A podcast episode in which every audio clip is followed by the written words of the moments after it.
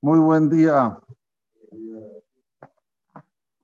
En la Perashá, cuando comienza Perashá Nisabim, vimos que Akadosh Barujú quiere dos condiciones. Quiere el Emet y la unión, la verdad y la unión. Pero cuando dice el Pasuk, ¿cómo debemos pararnos delante de él? Dice Atem Nisabim Ayom Kulechem. Todos ustedes están ahora parados delante de Akados Barujú.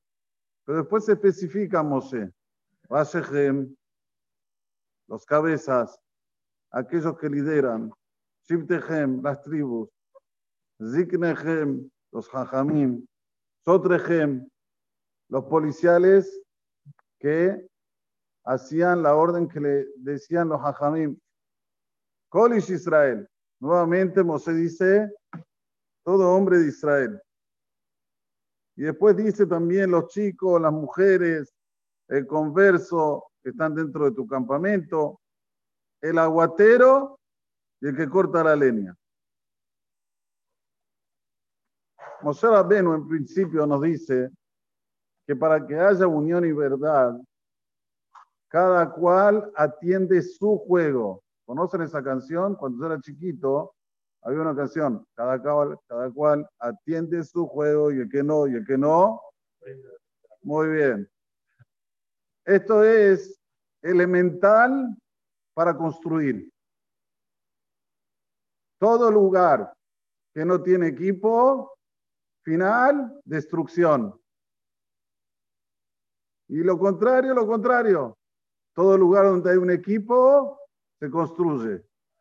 El número 9 no puede ser defensor, puede ayudar una vez a la defensa, puede ayudar, bajar, ayudar, pero ser defensor también no puede. El número 9. Entonces aquí lo mismo. Pasejem, Shirtejem. Tenés que definirte quién sos. Y una vez que sos, tenés que ponerte las reglas, los límites, hasta dónde voy. Más que eso no puedo ir. Si ahora el que es líder tiene que hacer todo, también policial, también esto, también lo otro, también lo otro, ¿qué va a pasar? Se cae todo. Por más que vos quieras la verdad, por más que haya unión, cada uno tiene que hacer lo que Boraholam lo mandó a hacer. Por eso que especificamos Rabenu, para decirte un mensaje muy importante. Todos queremos la verdad, todos queremos unión, Sí, sí, pero requiere de un trabajo, de un esfuerzo. Y el esfuerzo es que sepas tu lugar y que no salgas de ese lugar. Y si saliste una vez, pedir disculpas, no pasa nada. Pero no pensar que vos tenés derecho a seguir con tu capricho y decir, yo tengo razón y el otro no. Eso no. Eso es lo que nos enseña la Torah. Y está bien claro aquí. Le da lugar Moshe Rabbenu hasta el aguatero. Sí, el aguatero también es importante. Sin agua no hay sobrevivencia.